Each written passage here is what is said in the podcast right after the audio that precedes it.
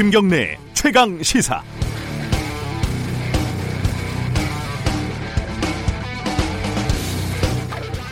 단순한 폭행 사건으로 시작된 JTBC 손석희 사장에 대한 논란이 잦아들지 않고 있습니다. 손 사장이 전직 기자에게 제공하려고 했던 JTBC 일자리나 용역이 협박 때문인지 아니면 본인 관련 사건을 무마하기 위해 스스로 제안한 것인지가 핵심 쟁점일 겁니다. 공인인데가 공인인데다가 어, 사회적인 영향력이 막강한 인물이기 때문에 언론이 관심을 가지는 것은 당연합니다. 하지만 일부 언론, 특히 정론지라고 스스로 자부하는 신문들이 근거도 없이 손 사장의 사생활에 대한 관음증적인 기사를 쏟아내는 것을 보면 그 속이 뻔히 들여다 보입니다. 조선일보는 28일 기사에서요. 그가 누구를 만나든 본질적으로는 관심이 없다. 이렇게 말하면서도 손 사장에게 동승자가 있었는지 있었다면 누구인지가 세간의 의혹이다. 또 이렇게 말합니다. 그리고 공인의 사생활에 대해 근거도 없이 정황과 심증만 갖고 의혹을 따져들 수 없다. 이렇게 말하면서요. 손 사장 동승자 의혹은 정황상 심증이 가는 요소가 차고 넘친다. 또 이렇게 씁니다. 한마디로 자아분열적인 기사입니다. 똑같이 말해볼까요? 저는 조선일보가 손석희 사장을 타겟으로 정치적인 공세를 펴는지는 관심이 없습니다. 하지만 조선일보가 손 사장에 대한 시기와 질투로 근거도 없이 의혹, 의도적으로 관음증을 유발하는 기사를 남발한다는 심증과 세간의 의혹은 차고 넘칩니다. 1월 31일 목요일 김경래 최강 시사 시작합니다.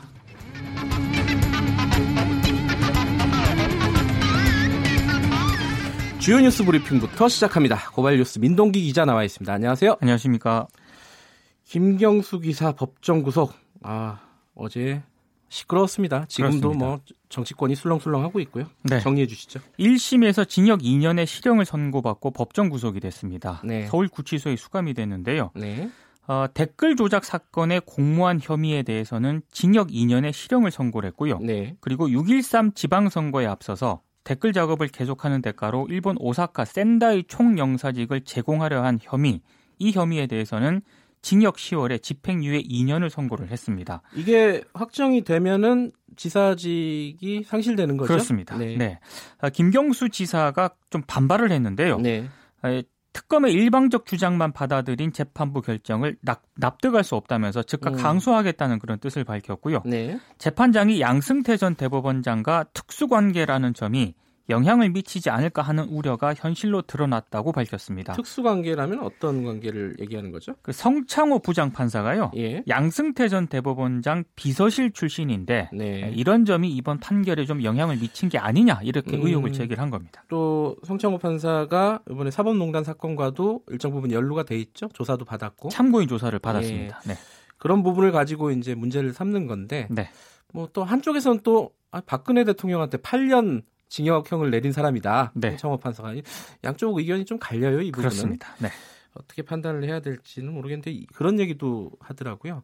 어, 양승태 대법원장의 비서가 노무현 대통령의 비서를 구속시켰다. 아, 이게 뭐 호사가들이 네. 하는 얘기. 호사가들이 그런 얘기 예. 하고 있습니다.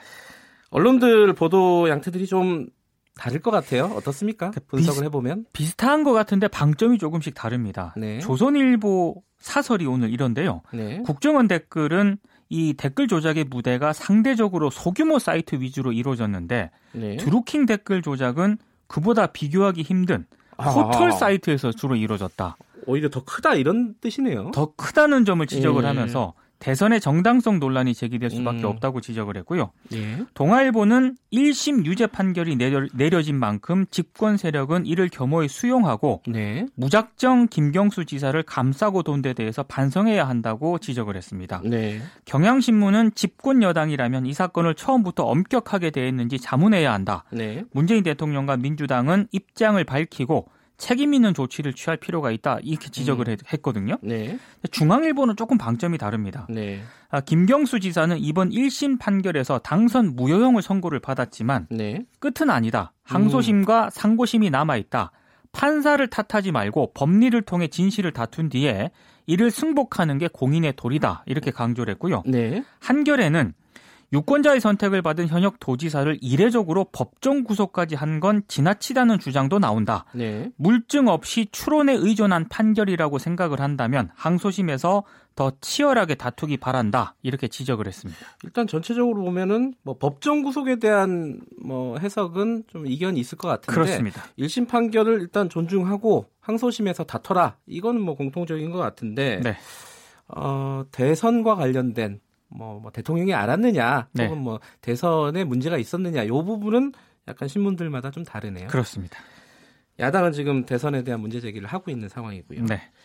알겠습니다. 이 소식은 잠시 후에 어, 더불어민주당 이재정 대변인 연결해서 좀 자세하게 당내 분위기 좀 여쭤, 물어보겠습니다. 네.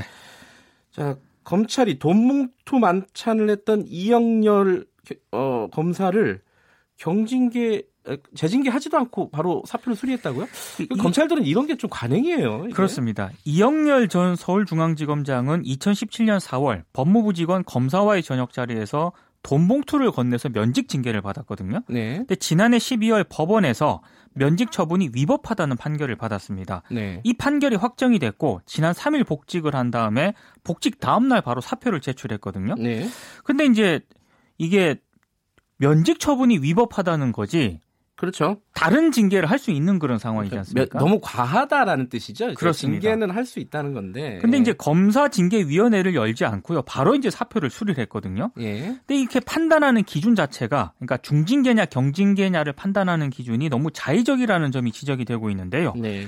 어제 그 전해드린 술집 폭행 검사 있지 않습니까? 네. 이 그 검사 역시 검찰 판단에 따라서 징계 없이 이제 사표가 수리가 됐는데 KBS가 어제 후속 보도를 했거든요. 음. 그 검사가 폭행 당사자와 합의를 안 했는데 합의했다고 허위 보고를 했다고 합니다. 근데 만약에 이제 정식 징계 절차를 했다면 야, 대단하네요, 이 검사도. 그렇습니다. 그러니까 검찰의 이 판단 기준 자체가 너무 자의적이라는 그런 예. 지적이 나오고 있습니다. 그러니까 징계 절차를 밟으려면은 사표 수리를 좀 미뤄야 되잖아요. 그렇죠. 그렇게 안 하고 사표 수리하고 빨리 나가서 변호사 개업할 수 있게 도와준다. 결국 뭐 이런 뜻 아니겠습니까? 그런 의혹이 제기가 되는 거죠.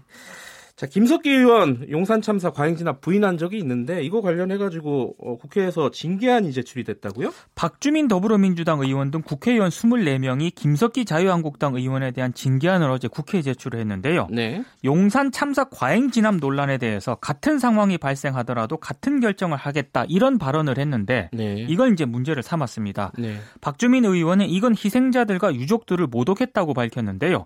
국회의장은 징계 요구를 받을 경우 이를 국회 윤리특별위원회에 회부를 하고 본회의에 보고를 해야 됩니다. 음. 아, 근데 어제 대검찰청 과거사 진상조사단 소속 용산 참사 조사팀이 첫 회의를 가졌거든요. 네. 설 연휴 이후에 김석기 의원 등 과거 경찰 지휘 책임자를 음. 차례로 소환할 방침입니다. 좀 본격적으로 조사가 시작되네요. 용산. 참사 관련해 가지고요. 네.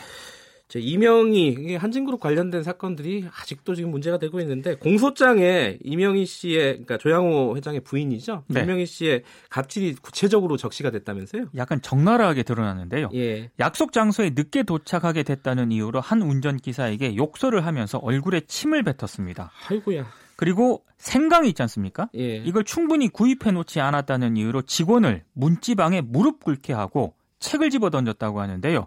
이 음. 직원은 눈 부위를 다쳤다고 합니다. 그리고 화초 있잖아요. 화초 줄 간격을 맞추지 못했다면서 직원에게 꽃 포기를 뽑아가지고 던졌다고 하는데 주로 던지는군요. 이거는. 그렇습니다. 이 직원은 또 눈에 흙이 들어가게 네. 됐다고 합니다. 이런 혐의가 지금 있는데 2011년 11월부터 2016년 4월까지 운전기사 등 모두 9명에게 22차례 욕설과 폭행을 하거나 물건을 던져서 다치게 한 혐의를 받고 있습니다. 이게 그러니까 뭐 사다리에서 일하고 있는 직원이 있는데 사다리를 걷어 차갖고 떨어뜨렸다는 아, 그렇죠. 그런 것도 들어가 있더라고요. 그렇습니다. 보면은 저 그런 생각이 언뜻 들더라고요. 이 기사를 보면서 놀부가 아닌가 현대판 놀부 예전에 놀부가 이 뭐 그 놀부가 악행을 저지르는 게 쭉 있잖아요. 네, 네, 우는 애가 있으면 아니, 똥누는 애가 있으면 주저앉히기 뭐 네. 임신한 여자가 있으면 배를 걷어차기 이게 놀부의 악행들인데 이명희 씨는 약간 그런 느낌이 들어요. 근데 제가 소개는 해드렸지만 예. 정말로 이렇게 했을까라는 생각이 아직까지 들고는 아니, 있습니다. 공소장에 써 있는 거잖아요. 그러니까 좀 믿, 믿을 수 없는 그런 행태를 보였다는 겁니다. 예. 네. 서프라이즈 이런 데 나올 만한 그렇습니다. 네. 오늘 여기까지 듣겠습니다. 고맙습니다. 고맙습니다. 고발뉴스 민동기 기자였습니다. KBS 일라디오 김경래 최강 시사 듣고 계신 지금 시각은 7시 35분입니다.